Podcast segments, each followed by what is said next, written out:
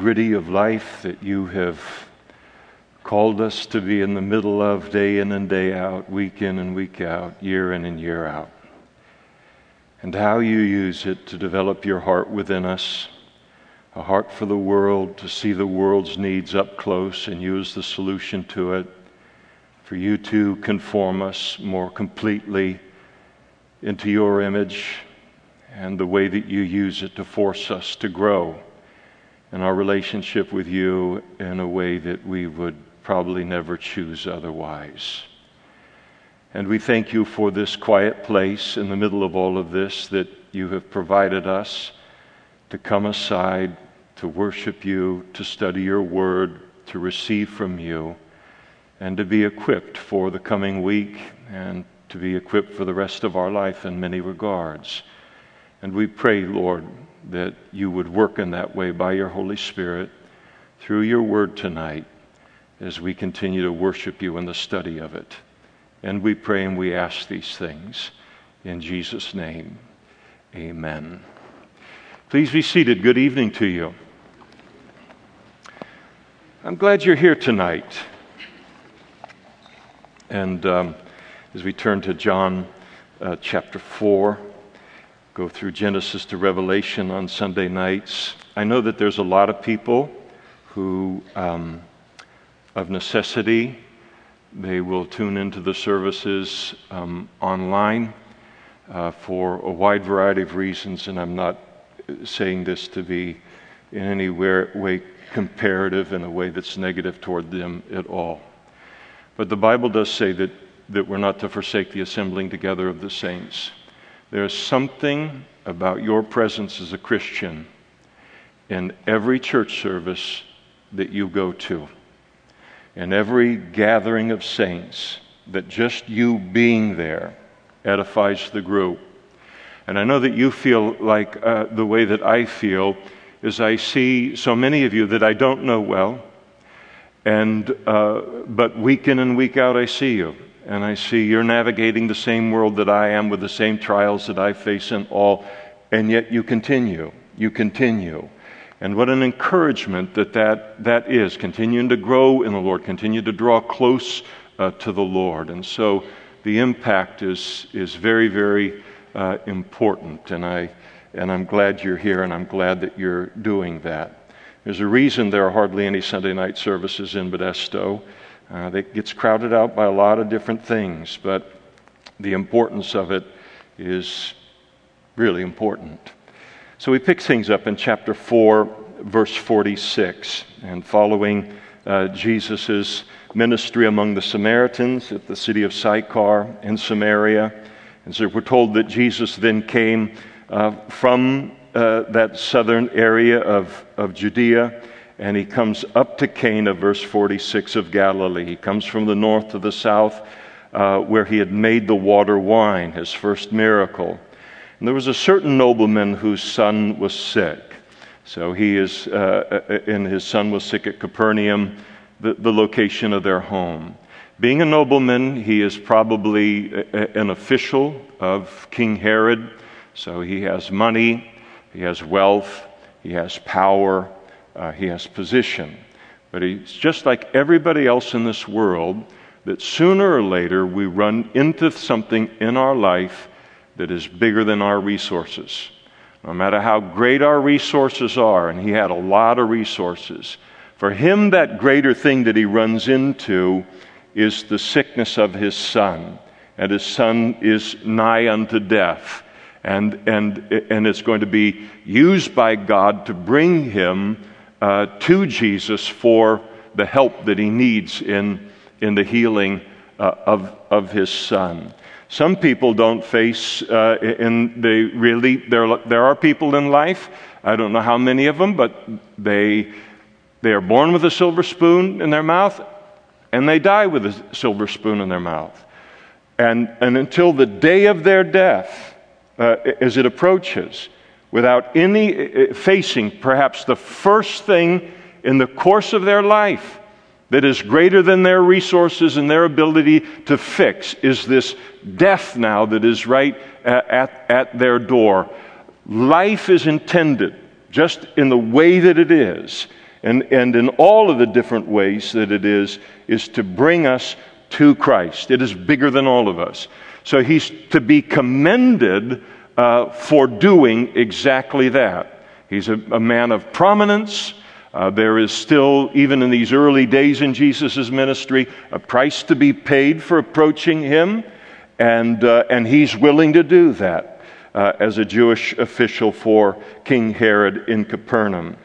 So he makes the 20 mile journey from Capernaum uh, to the city of Cana in order to intercede uh, on behalf of his son. And when he had heard that Jesus had come out of Judea, down in the south, into Galilee, the north, he went to him and he implored him. Now, implored is a, a desperation word, so it's not a. Um, uh, it, it's not just a word on a page. When you see someone, uh, a grown man especially, but I don't want to limit it in that way when you see a grown man humbled by life circumstances and, and now comes to God and implores Him, pleads with Him uh, for his need. And he pleaded with Jesus specifically to come down and heal his son because he was at the point of uh, death.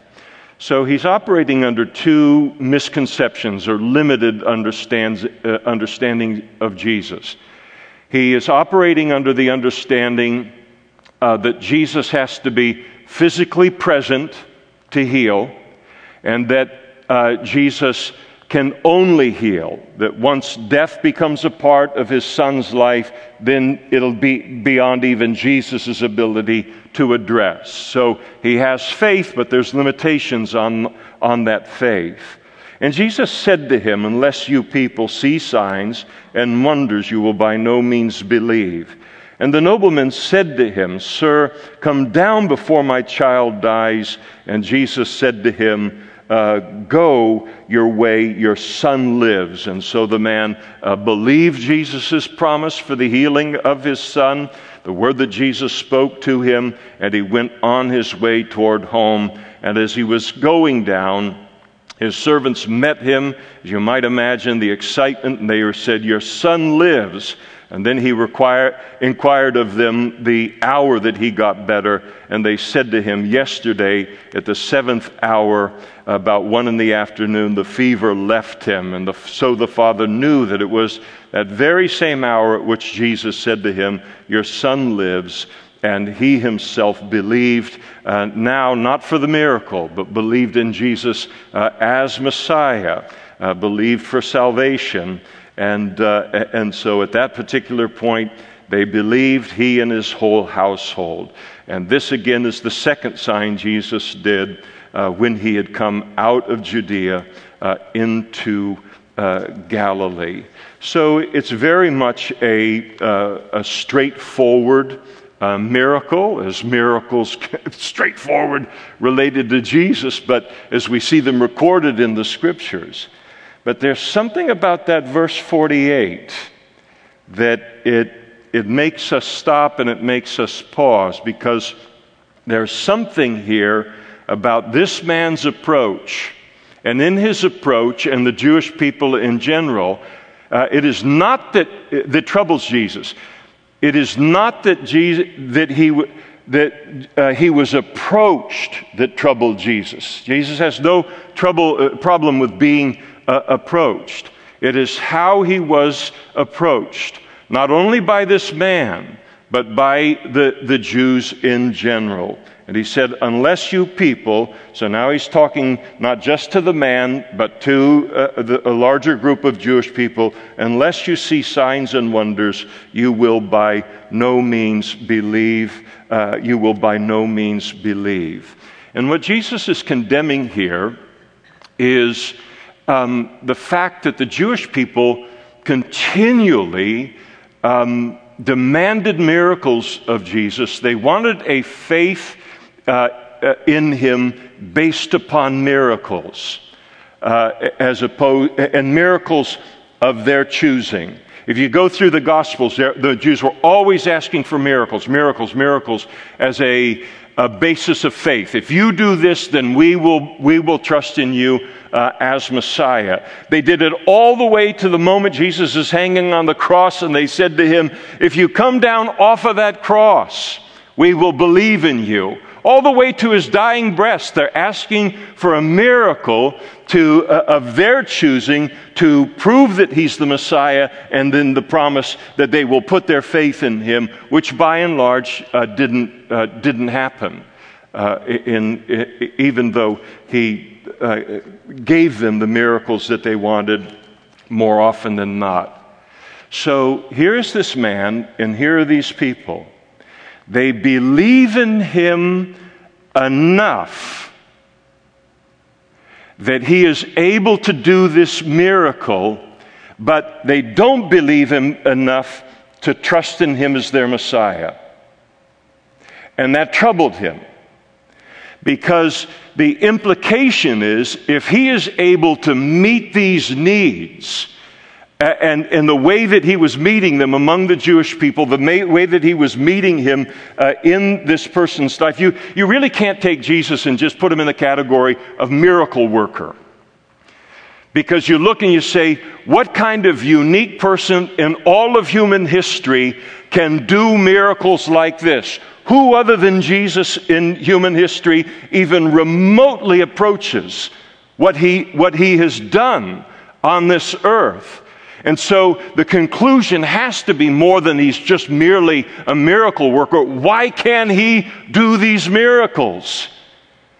And then the answer to that question uh, will be Does he remain in solely the miracle category, worker category, or is he something larger than that? The miracles were done to attest to his claims to be the promised Messiah of the, uh, of the Jews and the promised Savior of the entire world. They wanted Jesus to keep doing things and doing things and doing things, and then, uh, but were unwilling to take that final step. Even this man here, he believed Jesus' word about the healing that was going to be accomplished related to his son, but it was only after the miracle then that he believed into Jesus for salvation, and then the family as well. And there's this great tendency that can occur. And here is Jesus. He comes from Samaria. The, the despised Samaritans in the eyes of the Jews, he did not do a miracle.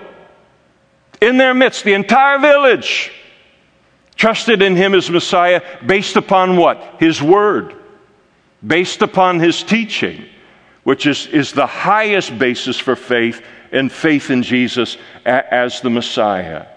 And very, very often, you see uh, uh, uh, people, they, they will uh, hear w- with Jesus.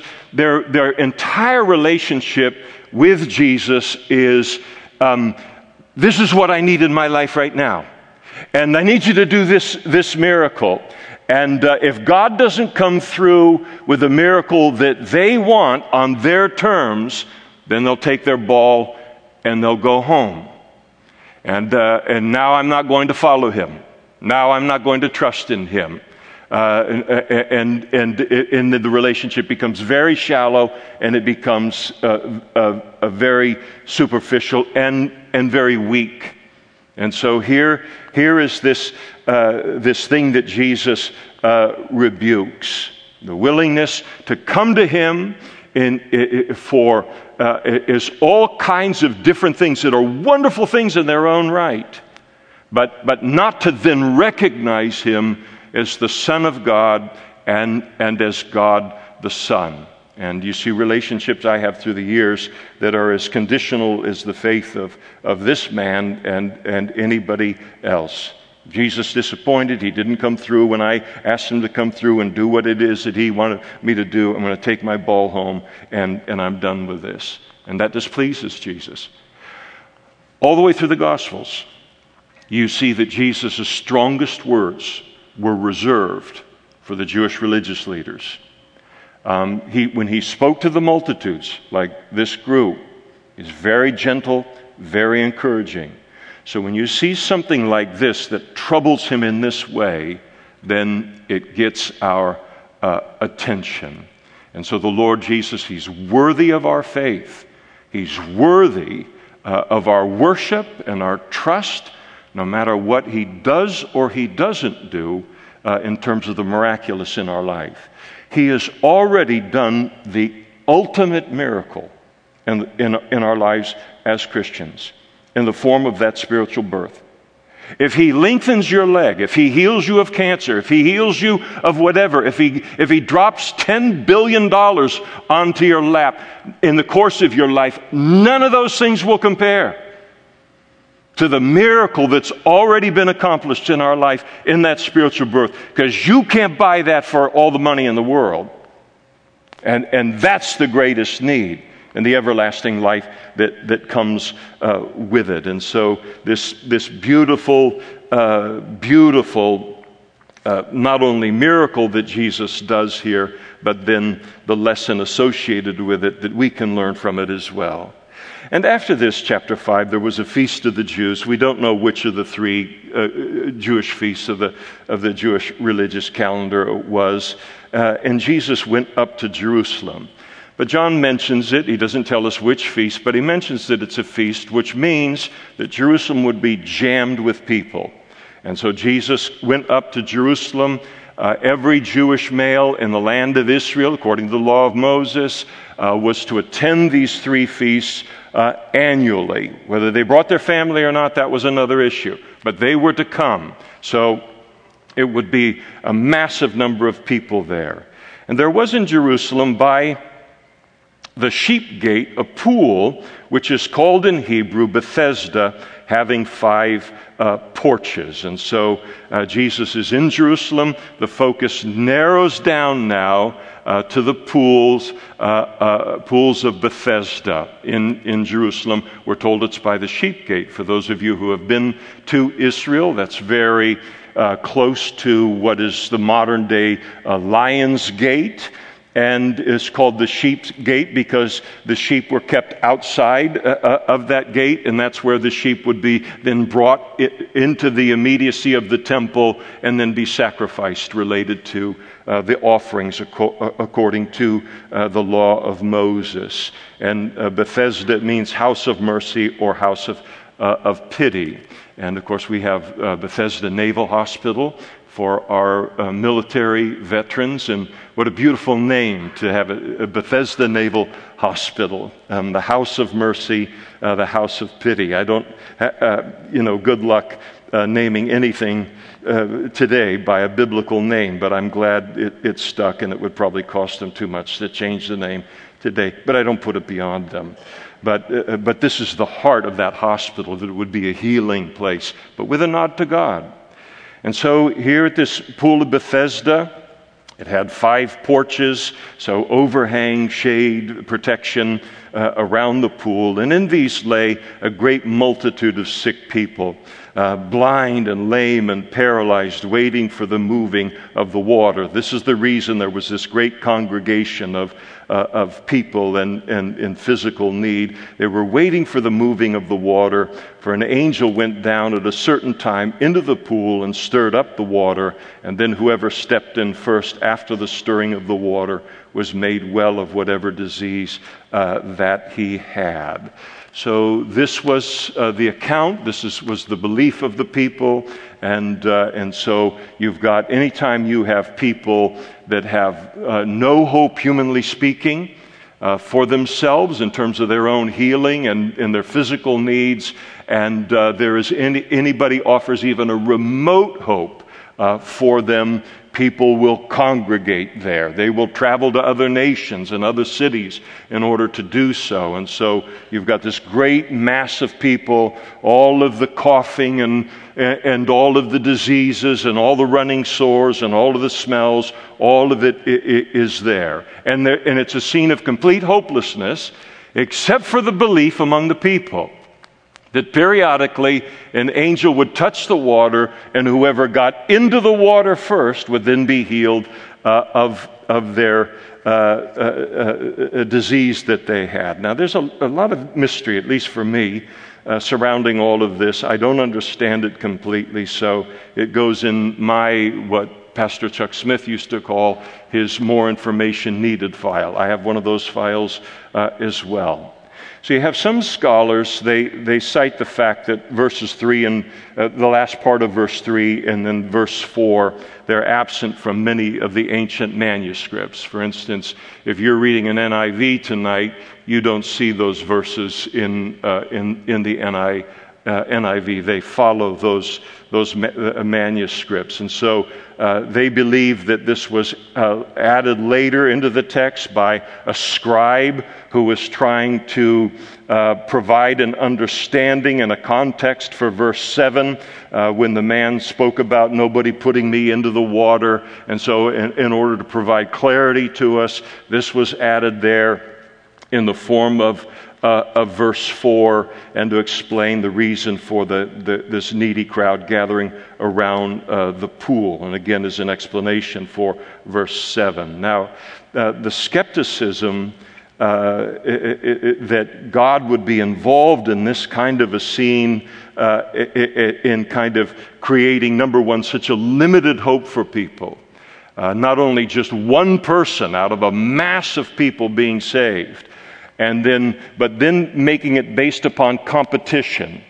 Uh, it, it, would be the healthiest, the strongest that would have uh, the greatest opportunity to do so. So, if there could any, be anything more miserable than a scene of all of these hopeless bodies looking for a miraculous cure uh, to their diseases, the only way you can make that scene worse is then get them to view everybody else on that scene as their enemy as their competition to being the first one uh, into uh, the, the pool. And, uh, and so uh, some scholars look at this and, and, uh, and they, they come to the conclusion it doesn't look like God, and, uh, and there's a lot to commend that view. Additionally, you know, this rewarding of the first one to get into the water uh, and, and rewarding only the strongest certainly runs contrary to Jesus' teaching, and that the first shall be last and the last shall be, uh, be, be first. On the other hand, you have other Bible scholars that contend that the statement of the man in verse 7 it wouldn't make any sense uh, without verses 3 and 4 already being uh, there in the passage. And so uh, they raise the question of why a man would remain uh, around that pool endeavoring to be healed for 38 years if there wasn't, in fact, uh, some truth to uh, the fact that healings did occur around, that, around that pool. And so, whatever a person might uh, position a person might have concerning the belief and the moving of the waters, it doesn't keep us from learning what John wants us to learn here about Jesus. And, and, uh, and uh, we're thankful for that. The passage, the point is, is independent uh, of that. And so here's this man, he's described to us in verse 5, certain man uh, who was there who had an infirmity for 38 years. We don't know that he lied by the pool for 38 years, but probably for, uh, if not all of that, for a considerable length of time. So he's got a disease, he's got an infirmity that he's had for 38 years. How many of you are not even 38 years old in the room? And so that's a long time to have a disease. We'll find out later that the disease that he has, he has picked up because of sin in his life. Now, not all disease, of course, uh, ties back to sin in a person's life. We're fallen. Our bodies are, uh, we're going to, most of us are going to end up, barring the rapture, going to heaven based upon the last thing that we get uh, sick with. And, and so there, there's that element. But his disease was a product of, uh, uh, of his, his sin, as we'll see. So here he's been 38 years uh, wanting this, this uh, uh, recognizing his, his need, and, uh, and, and he finds himself around that pool. And when Jesus saw him lying there and knew that he had already been in that condition a long time, he said to him, uh, Do you want to be made well?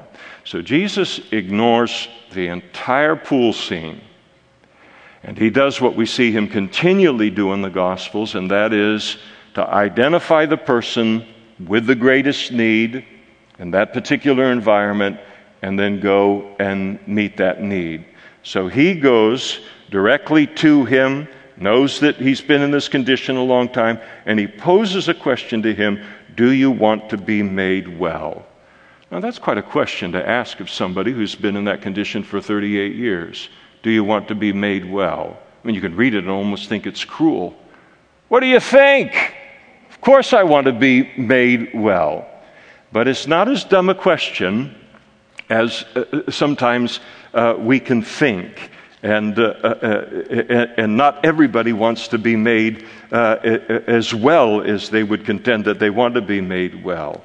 And so Jesus looks like a foolish question, but he poses it nonetheless. And why does he pose it? Apparently, it's important that he does. There's a reason for it.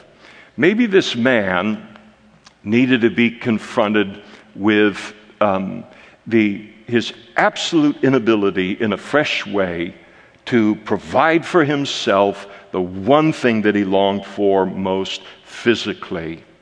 Uh, maybe it was to make him think about also the new responsibilities and, and, and that would immediately become a part of his life if he were made uh, well.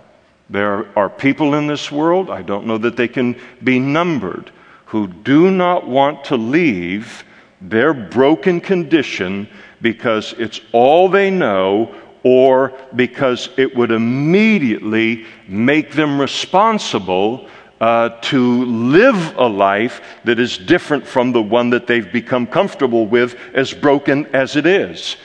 There would have to be a return to discipline, a return to becoming a responsible and a productive member uh, of, of society. And spiritually speaking, there's a whole world of people uh, who uh, their sin, their addiction uh, to sin, bondage to sin, has landed them in a quality of life that is no better than this man's portion. And yet, they won't give up their sin. They don't want to change their life in the face of God's offer to save them and make them a new creation. And so, the necessity of this question, do you want to be made uh, well, is testified to the sheer, uh, to by the sheer number of people who choose to remain unsaved, no matter how awful their life becomes. Because even when uh, it, it is offered, not only heaven one day, but abundant life uh, now, uh, it is refused. Do you think about how many friends or family members each of us know and they're huddled around uh, this pool, the pool of rotting humanity, the pool of, of uh, in their own life, the consequences uh, of their sin, the hopelessness of where their sin has landed them in life. And we know that everything would change if they would just take their eyes off of the pool, off of their own solutions to the problem, and then turn to God, and yet they don't. And all of that depression and hopelessness and infirmity continues needlessly uh, in their lives. If that question, do you want to be made well, was a, the, the fact that there is anyone unsaved today in the whole wide world, testifies to the necessity of God asking that question. People don't want to be made well as much as we can sometimes think they want to be made well when it will require God to do the, the making well and will require a different life to be lived as a result. And so we see here in the Gospel of John, uh, we see uh, God's sovereignty being manifest, we see human responsibility also in play here. And, and so God, Jesus makes the offer, asks the question of him, and then uh, the man has to be willing to receive what Jesus is offering. And the man answered him, and he said, Sir, I have no man to put me uh, into the pool when the water is stirred up. But while I'm coming, another steps uh, down before me. Now, what he does is interesting because he proceeds to answer a question that Jesus never asked him. And so uh, he, Jesus asked, Do you want to be made well? And the man answered the question, Why haven't you been made well? That's not the question. that Jesus posed uh, to him. Uh, and, and it's not the question that Jesus uh, asks of any of us uh, in our life. And so his answer, Do you want to be made well? is just a series of explanations for why he hasn't been made well yet um, uh, my illness, my sickness that I have here, and, and uh, nobody puts me in the pool uh, uh, when it, it, stirs. Somebody always beats it, me to it. My life is a mess, and, and my, my situation is desperate because of my circumstances, because of my environment, because uh, the people have failed me all around me uh, in, in my life, and, and I've been taken advantage of through these 38 years. But, but those are all answers to quest, a question that Jesus isn't asking here. And so when Jesus offers us salvation and he offers us a changed life, he never asks us for an explanation for our broken condition why our lives are the mess that, that they are, why we haven't made ourselves well already. He just simply asks us the question, yes or no, uh, do you want to be made well? Jesus is very well aware of all of our histories, why our life is in, is in the mess that it is in when, when He enters the scene now to offer salvation. He doesn't need an explanation. You think about, again, how often we can run into uh, in, uh, interactions with unsafe family or, or friends uh, that haven't yet become saved, and there's that, that convinced that the solution to all of their fears, all of their problems, uh, all of their anxiety is, is some uh, miracle of their own choosing. And you watch them go from, you know, uh, put their hopes in one thing to the next thing to the next thing, end up being disappointed, the next thing disappointed, next thing disappointed. And, and then they begin to vent all of their frustration over how much worse their situation uh, is getting. We try to encourage them uh, in the middle of it. It's going to be okay. And, and, uh, and uh, let's see, don't give up and all. And then so often what we can do as a Christian when the circumstances are because of past sin, circumstances we've made for ourselves, and what we'll try to do is we'll try to make them comfortable in that false hope that they have. So we'll give them money to get them by. I'm not saying that there isn't a place for that, but not for years and years and years, and there's no improvement or we'll do this, or we'll do that. And what happens is their entire focus is on that pool rather than upon God for their, the need in their life. And then we join them in that. And we join them in the assessment of the pool, and maybe next time, and you'll get that ticket at the 7 Eleven and get the $69 billion or whatever the, the thing is. And so we find ourselves trying to, to keep hope alive in them uh, by engaging the false hope that they're engaged in. Rather than just simply saying, Do you want to be made well? Not why are you here and, and how does this pool play in you getting out? Jesus says, Do you want to be made well? And God will change your life overnight. I don't know all of the circumstances that will occur, but He will do that if you want to be made uh, well. And, and we can find ourselves silent in terms of speaking about what the real solution and, and the need is. And I, I talk about it every so often, but sometimes I wonder if uh, uh, some of my kids and grandkids and and others just look at me and look at Karen and you know we've been Christians all of these years and it has to be a God gene. And, uh, you know, we came from perfection, and then at the height of our life, you know, we became Christians, and, and uh, they just had this bent toward God that, you know, that's like one in a billion, so don't take that so seriously and all. And we know the miracle that God has done in our lives. We know what He pulled us out of. We know how He changed our lives, how He made us well. Not perfect, but He made us well. And then so often as they, they, uh, they look at us and they, they want to, that's what they, they conclude. And, and yet we can keep silent and, and say to them, listen, I don't have a God gene. You are in the same place I was in back in 1980.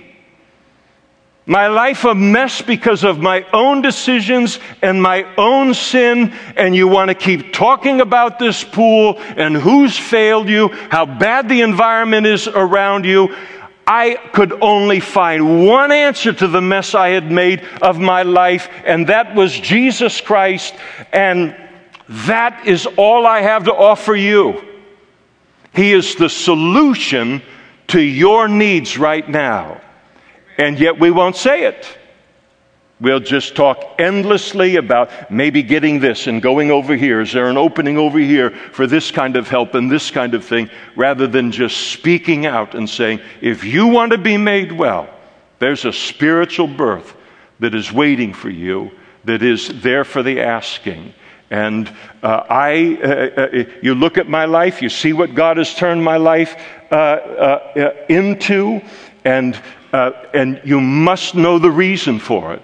It wasn't because I was able to analyze all the pools I was around, why I was in my condition, get it all sorted out in my life, and then hit the lottery. It was because I came to know God.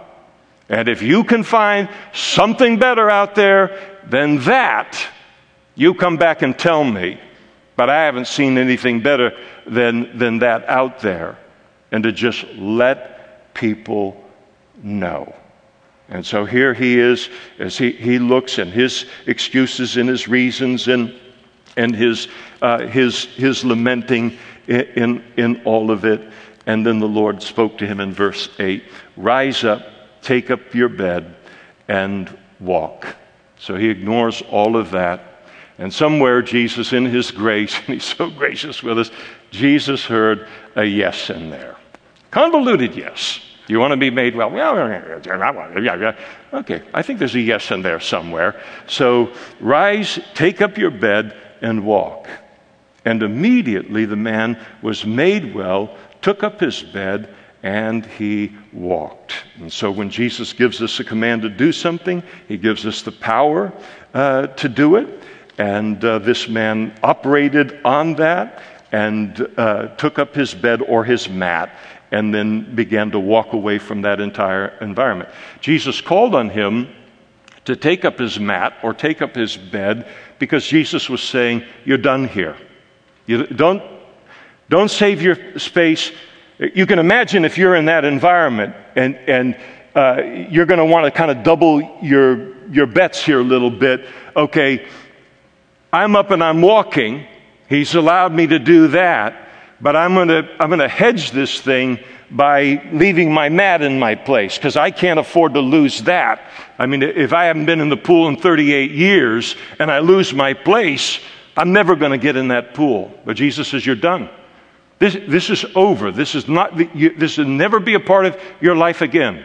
And so take your mat and move on from here. I've got something entirely different for, for you. And he did so. And then there was a problem. He did it on the Sabbath uh, day. And so he, number one, he, he gets the attention now. Uh, this man is walking now through Jerusalem and he's carrying his mat. So Jesus has violated not the law of Moses, but the interpretation of the law of Moses by the Jewish religious leaders in number one, healing the man on the Sabbath day, and number two, compelling him now to carry a burden to carry his, his mat. And the Jews therefore said to this man who was cured, It's the Sabbath. It's not lawful for you to carry uh, your bed. And so they stop him immediately.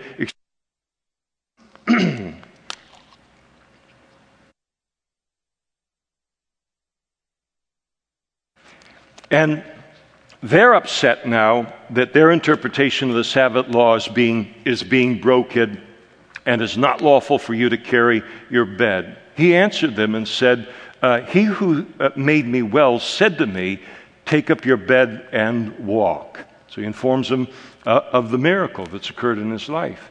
And uh, it's kind of like, uh, guys, you had 38 years to help me. Just to help me, let alone to produce this change in my life. And you never did anything. And the man who healed me told me to take up my bed and walk. I think I'm going to listen to him and I'm going to obey him. And so he does. And they said to him, Who is this man that said to you, Take up your bed and walk. So now they realize they've got a bigger problem than this walking advertisement for Jesus' power to heal. Now they want to go after the source of, of this violation of their interpretation of the law of Moses. But the one who was healed, he didn't know who Jesus was. He, when Jesus came on the scene, it wasn't like, okay, there's Jesus. Nobody, he didn't know who he was. For Jesus, after he had healed them, he, he had withdrawn a multitude being in that place. And afterward, Jesus then found him in the temple. That's a good sign. That's a good sign. He gets healed, and where's the first place he goes? To the temple.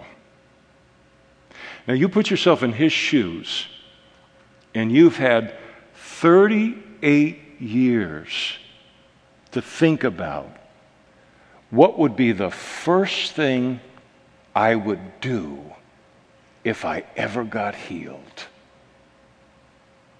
And in his mind, after 38 years, he said, I'm going to make a beeline to Mr. T's. And there's a lot of things that people could think, I would just love to go and have a, a, big breakfast at IHOP, or I'd like to go on this vacation, or whatever.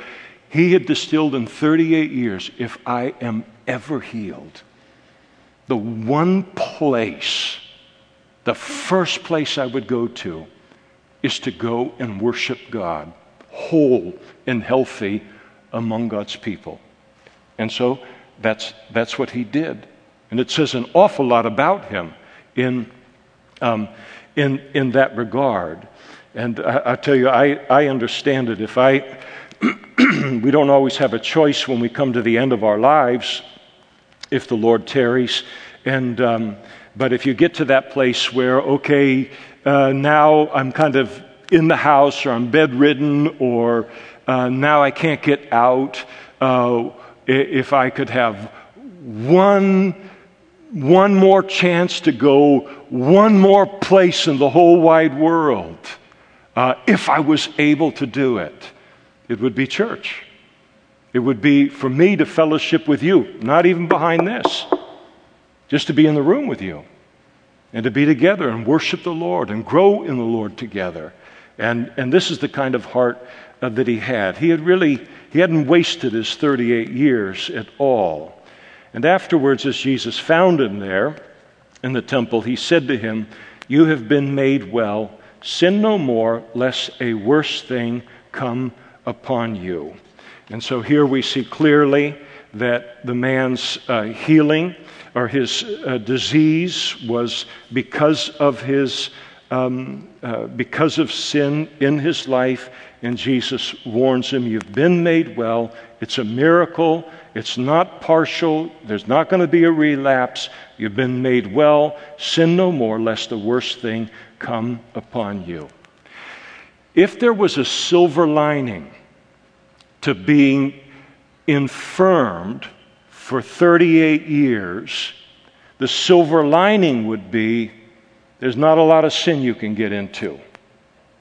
It would really keep you from the opportunity to sin. That's all going to change for him now. He's been made well, he's been made healthy, and now all of the things and whatever the thing was that put him in this infirm condition, now he is healthy enough to engage in all of it one more time. And don't think the devil wouldn't, wouldn't come to him and say, You've got 38 years of committing this sin that you love so much to catch up on. And Jesus comes in and says, You've been made well, now you stay well. because what sin, the, the, what sin did to you at the beginning, it will do to you again if you return to it. And so God doesn't come and change our lives, do the, the greater miracle of us being born again, change our lives, get our lives in order, free us up from all these addictions and all of these kinds of different things, uh, in order that we would then return to those sins that put us in such a desperate condition. And so we play a part in, in our own continuing uh, to be healthy spiritual. Sin no more, lest the worst thing come upon you. And the man departed, and he told the Jews that it was Jesus who had made him well. And for this reason, the Jews threw a party for Jesus and uh, recognized him as Messiah and the Son of God. No, for this reason, the Jews persecuted Jesus and sought to kill him because he had done these things on the Sabbath. Talk about a hard heart. And these were the representatives uh, for God uh, in the nation uh, of, of Israel. This is their reaction to what has happened here. No looking at it and going, well, you know, uh, we think that we're anointed by God, and we think that we're God's spokesman, and we think that we're God's chosen and favored instruments, and yet we were never able to help that man uh, even remotely in the way that Jesus has done this. Uh, maybe he's got something to teach us. Maybe he is the Messiah. Maybe he is the Son of God. There is none of that in, in this. And then Jesus answered them and he said, My Father has been working uh, now. Uh, until now, and I have been working, and therefore the Jews sought all the more to kill him, because he not only broke the Sabbath, but he said that God was his Father, making himself equal with God. And so Jesus uh, addresses what uh, the Jewish religious leaders ought to have learned, the conclusions they should have come to related to the miracle. And, uh, and, and so he says, My Father has been working until now, and I have been working. This miracle that I just did, I did by virtue of the leading and the power of God the Father. You think you have a beef only with me but you have a beef with him as well. Jesus uh, said elsewhere, I do only those things that please the Father. Everything he spoke, everything he did was uh, being directed by, by the Father. And so here they are, they're rejecting Jesus the Son, but they're wanting to claim a familiarity and, and a reverence and respect for the Father. And Jesus said, No, you can't have it both ways. Uh, this, this is how it works. Everything you saw me do or heard about me do to that man that was infirm for 38 years, that happened because the Father uh, accomplished that uh, uh, through me. And so the reason that you don't know me is because you don't know the Father. And that, of course, would have been a, a great affront uh, to them. And uh, so here he declares himself equal with the Father and uh, in, in what he had done. And then, therefore, they sought all the more to kill him, not only because he broke the Sabbath, but also that God was his father, making himself equal with God. The Jehovah Witnesses say that um, in the Bible, Jesus never declared himself to be uh, the Son of God uh, or, or, or uh, ascribed a deity to himself. Well, Jesus said, Before Abraham was, I am. He did it in lots of places. But here's another one of those places that clearly the Jewish religious leaders understand him to be saying that he is equal with God the Father. And then Jesus answered and he said to them, Most assuredly I say to you, the Son can do nothing of himself but what he sees the Father do. For whatever he does, the Son also does in like manner. Now, if you're going to reject me, you're going to have to reject the Father as well. For the Father loves the Son and shows him all things that he himself does, and he will show himself, uh, uh, show him greater works than these that you may marvel. For as the Father raises the dead and gives life to them, even so the Son gives life to who he will. And so, what could be a greater miracle that uh, God the Father would accomplish through the Son then healing this man infirm for 38 years? raising people from the dead. And that's what Jesus is going to do as his uh, ministry uh, progresses. And Jesus tells them, You're going to see the Father use me in this way in even greater ways. And then he uh, lets them know that the, uh, for the Father judges no one, but has committed all judgment to uh, the Son. Uh, that, and for the reason that all should honor the Son just as they honor the Father. He who does not honor the Son does not honor the Father uh, whom he uh, sent. And so Jesus declared his equality with the Father and his uh, authority to uh, judge. He lets them know all judgment uh, is, is mine. The Father has delegated that, so to speak, um, to me. Now, the one thing you never want to do in life on a purely physical level is you never want to poke, if you're in court, the judge in the eye. You never want to make the judge to be in any way biased against you or uh, to see what a nincompoop that you are. You work very hard to please the judge because your future is in the hand of the judge. And he's letting them know, you're treating me this way. You think you're the judge of me. But in fact, one day you will stand before me and I will judge you. So, and the Father has made it so. So you ought to think twice about how you treat me and how this is viewed from the vantage point uh, of, uh, of heaven.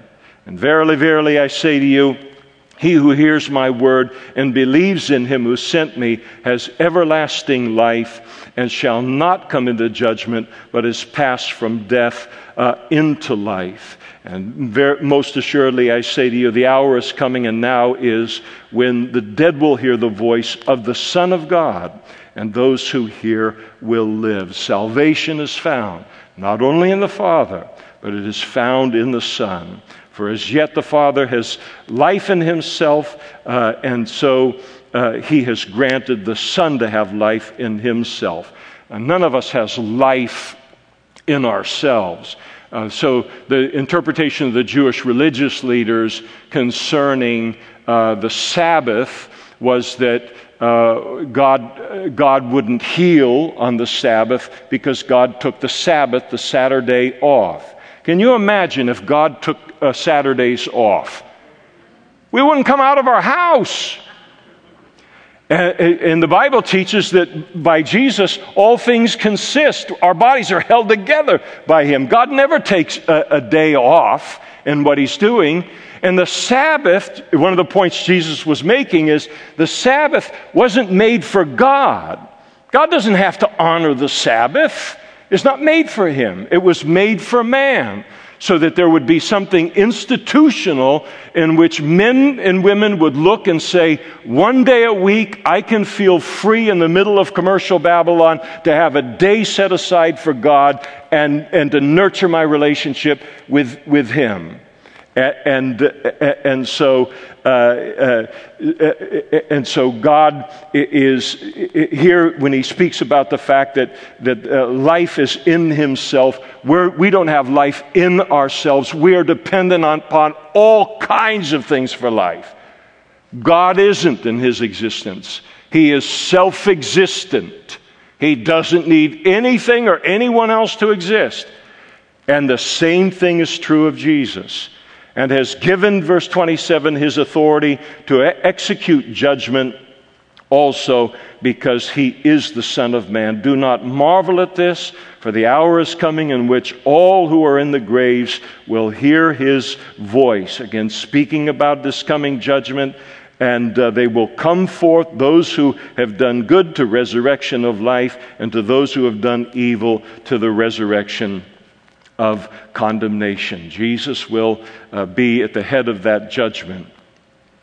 I can of myself do nothing, Jesus said.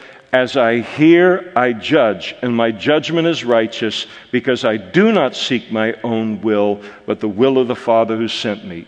Ladies and gentlemen, he's saying to the Jewish people, what you are seeing is not just me, Everything you see me do is the Father. You can't separate the two. If you're going to reject me, you have to reject the Father. And then Jesus moves on and, and he addresses these leaders uh, further by calling other witnesses to testify to his claim to be Messiah and the Son of God. He said, If I bear witness of myself, why my witness is not true. Now, under the law of Moses, uh, every fact was established on the basis of two or more witnesses in a court of law. Uh, you couldn't have somebody sentenced to death or sentenced into a prison uh, term or whatever it might be based upon one person's word against another. You needed two witnesses to establish a fact. So they're looking at uh, Jesus, what he's saying here, and they're saying, Well, that's what you say. And by the way, the law of Moses, and we like Moses and we don't like you. And the law of Moses said you need to have two or, th- uh, two or more witnesses for a fact to be established about anything, even concerning your claim to be the Messiah and the Son of God. Jesus says, I, I, There's no problem there. I will bring forth four other witnesses other than myself to the truth of this concerning myself. And they should all be witnesses that you would accept. And the first witness that he, that he brings forth is John the Baptist. You, uh, you have sent to John, and he has borne witness to the truth concerning Jesus. Yet I do not receive testimony from man, but I say these things that you may be saved. He was the burning and shining lamp, and you were willing uh, for a time to rejoice in his light. You liked John, you liked what he was about, you liked the call to repentance, you were the, the, the appeal that he had to the common man appealed to you, and you liked him and you listened to him until he said what you didn't like to hear that I am the Lamb of God who takes away the sin of the world. When he, John the Baptist began to talk about me, in the way that I'm talking about me to you now. You didn't like the message and you left. But that witness is still a true witness. And then there was the witness of Jesus' miracles, verse 36 For I have a greater witness than John's. For the works which the Father has given me to finish, the very works uh, that I do bear witness of me uh, that the Father has uh, sent me. And so uh, the miracles, nobody was doing miracles like this. Only God could do the miracles that were being uh, uh, done and ought to have caused them to realize. Anyone with an open mind would say, uh, with Jesus teaching that he's the Messiah, that he's the Son of God, all of it being confirmed with signs and wonders. And an honest heart would have said, uh, only God can do these things. This is, this is God's favor in terms of these miracles that are being done. Uh, it's God's amen to his claims. And then he moves formally to the witness of, of God the Father to who he is, and the Father himself who sent me has testified of me. You have neither heard his voice at any time nor seen his form. so uh, he's, he's, I've come from heaven. I know the Father well. I've seen him, I've heard him firsthand. You have never even gotten remotely that close to him. But you do not have his word abiding in you uh, because whom he sent, uh, uh, him you do not uh, believe. You don't, despite the Father's witness to, uh, to the fact that I am who I am, the reason you're in the situation that you're in is because you choose not to believe. And you search the scriptures, for in them you think you have everlasting life, but these are they which testify of me. And the fourth witness he calls is the scriptures concerning uh, himself is a witness to him as the Messiah and as the Son of God. 300 prophecies Jesus fulfills in his first coming, Old Testament prophecies. From being born uh, in, in, the city of Bethlehem, Micah 5 2, uh, all the way to being betrayed by a good friend, being betrayed for 30 pieces of silver, and so forth and so forth.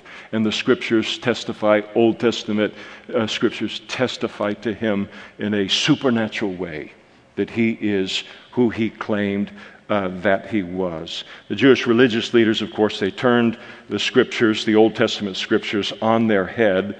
And uh, that's why Jesus gives the warning here. You search the scriptures, for in them you think you have everlasting life. You have wrongly interpreted the law of Moses.